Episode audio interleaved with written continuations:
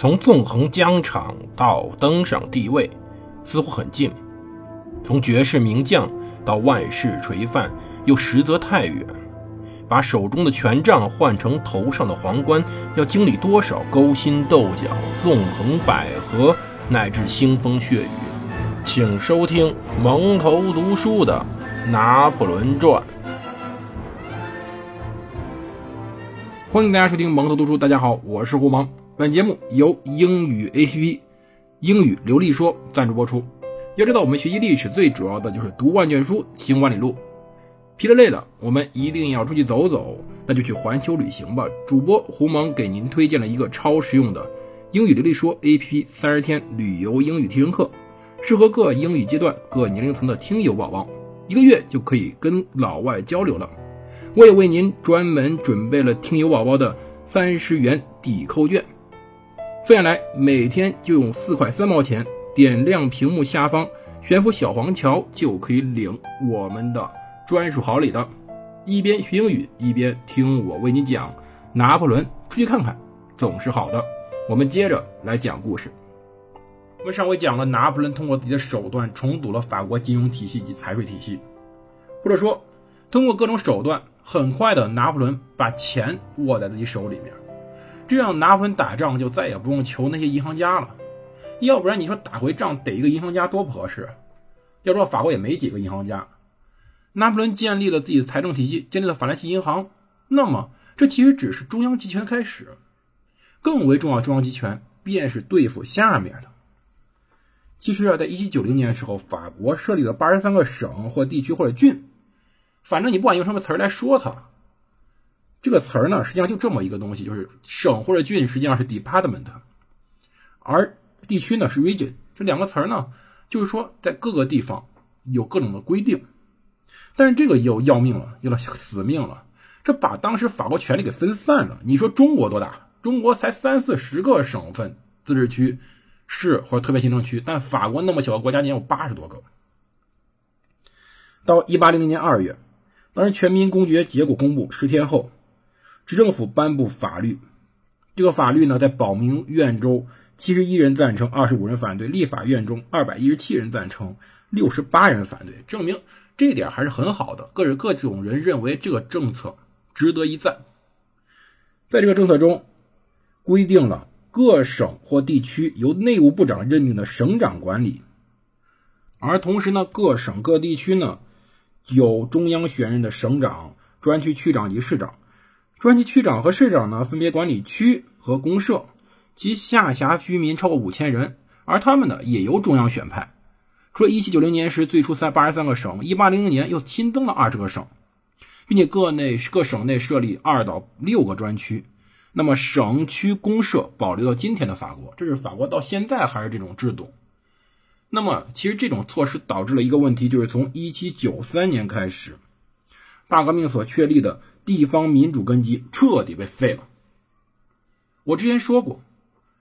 地方民主制度好不好呢？有它的好处，但是更大问题在于，拿破仑此时面对这么多的强敌，这么多外患，他要保证当时法国的自由以及法国人民的安居乐业，他需要更多的权力去稳固手中的钱物人，而地方民主经常各说各的，干预中央的执政。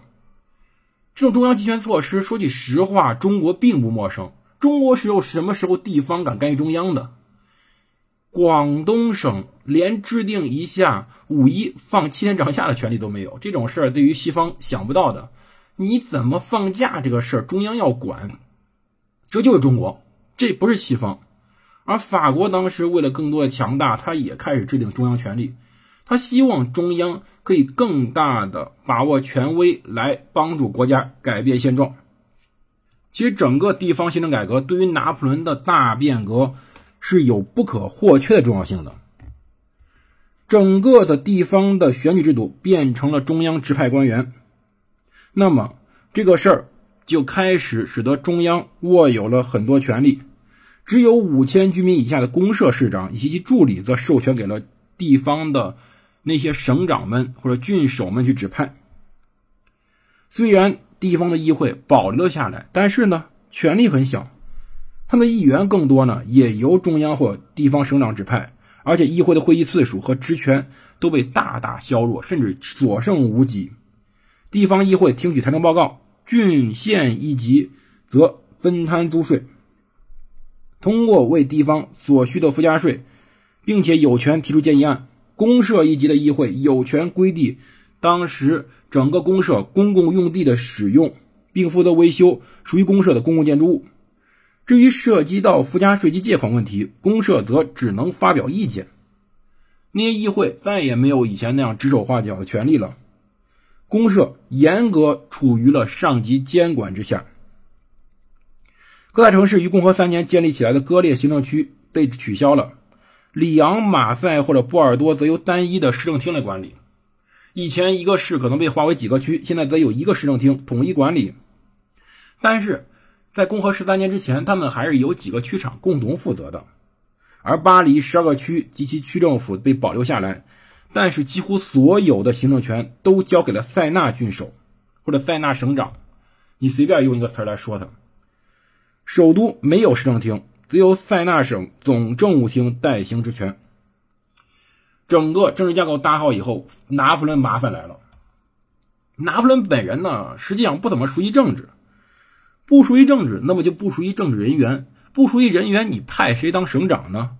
这个事儿呢，他就把他全部推给了他的兄弟内政部长的吕西安身上。之前讲了，内政部长负责指定省长嘛，而内政部长的吕西安呢，实际上也过于年轻，也不太熟悉。那么这个事儿呢，就被安排在他的秘书、立法议会前议员伯尼奥身上。但是同时呢，那些积极参与五月政变的一些老朋友。康巴塞雷斯、勒布伦、塔列朗以及克拉尔克等人也参与到其中，这个我们可以理解。一次政变以后，大家就排排坐，分果果。中国历史就是这样。那么，对于当时法国，人性是共通的，一定会共同的去执掌当时的朝政的。大家一起来聊，聊完提名，议会各院成员和也偶尔会参与这个事儿。一般来说。波拿巴对于吕西安提出的人员都是同意的，大部分省长都是在风月十一号的，也就是三月二号之前任命的。这样人选呢，又是主要来自于温和派，其中约有半数呢，在大革命期间曾经任过历届议会的议员。勒托尔纳甚至曾经任督政府的督政官，而当时的让邦圣安德烈曾经是救国委员会的成员。他的雅各宾观点呢，也与其他人选总的政治色彩不同。但是他被派到一个非常重要省份，一个刚刚并入法国的省——托纳里山省。这个省份是什么呢？位于今天德国。这个省现在在德国莱茵地区，以美因茨作为首都。除了这些人，还派了一些将军和外交官出任郡守或者省长。这些省长或郡守呢，全部富有经验，大部分人都很有能力，而且他们的人选。大都有助于提高拿破仑的声誉，这实际上是法国大革命为拿破仑留下的留下的最好的遗产之一——人才，各个阶层、各个党派、各个学说的人才。拿破仑最重要的是用温和的手段调和他们，并且让各个人去提名他们，然后达到他的目标，派下去几乎几百个官员、上千个官员来达到。稳定当时法国政局的目目的。虽然这些人各有党派各有所属，但是他们只有一个身份，就是他们是拿破仑任命的官员。正如中央机构人选是那样，整个省长的人选也是更多的用当时旧制度下的旧官吏。虽然这些有些妥协之嫌，但是旧官吏只要有能力，更多的可以稳定当时的政局。省长再也不由地方选举，不像级别较低官员或者地方议会成员那样，实际上是由省长或地方政界人员就地录用的。一般而言，省长实际上优先选择那些法国大革命期间充任过地方议会议员或者领导过公共部门的温和派新贵名流。当然，虽然说整个的改革目的是为了中央集权，但实际上有个附加好处，你想过没有？这次改革了之前那种民主制度，民主制度有什么坏毛病啊？就是选举人经常选出来什么人呢？老好人。就这个人品德高尚，这个人呢非常有道德，这个人呢在各个乡里拥有非常好的口碑，我们便选择他去当省长、当市长，合适吗？好人一定是好官吗？不一定。中国历史上多少次证明这个问题？一个大臣有文化、有知识、有素养、有道德，他几乎是完美的人杰楷模，但是真到临事儿时候，唯有一死报君王，什么都干不了，只能上吊。法国也一样啊。这次的改变更多的实际上实现了官僚的职业化、专业化。他们彼此独立，向中央政府负责。他们管理职业非常的熟练，同时呢，地方自治权被削弱。当时革命给了行政机构处理行政争议、直接税收及治安的裁判管辖权，而这时候，预约二十八号法令授权实际上由省长主持的前省务厅处理案件。歌丹取消了行政机构的征税权，而公社彻底丢失了审判权。因为审判权被当时法国收回中央，拿破仑同时把警务厅从政府中剥离出来，以便于把警察置于中央机构控制下。而为此，他保留了富歇在之前的警务部以警务部领导的一个权利，而独立的警务部门还有利于去秘密的控制当时地方反对派。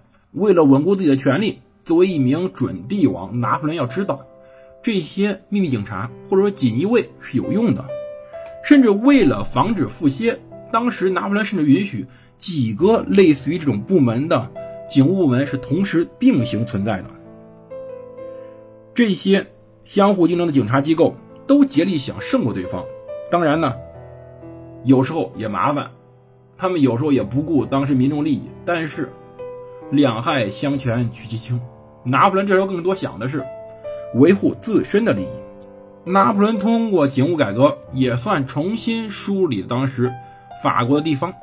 那么还有一样，我们接着要讲。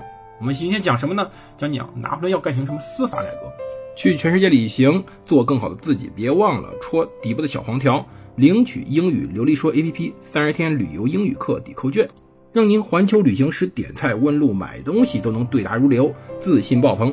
主播胡蒙，期待与您在旅途中相遇。谢谢各位的支持，我们明天再见。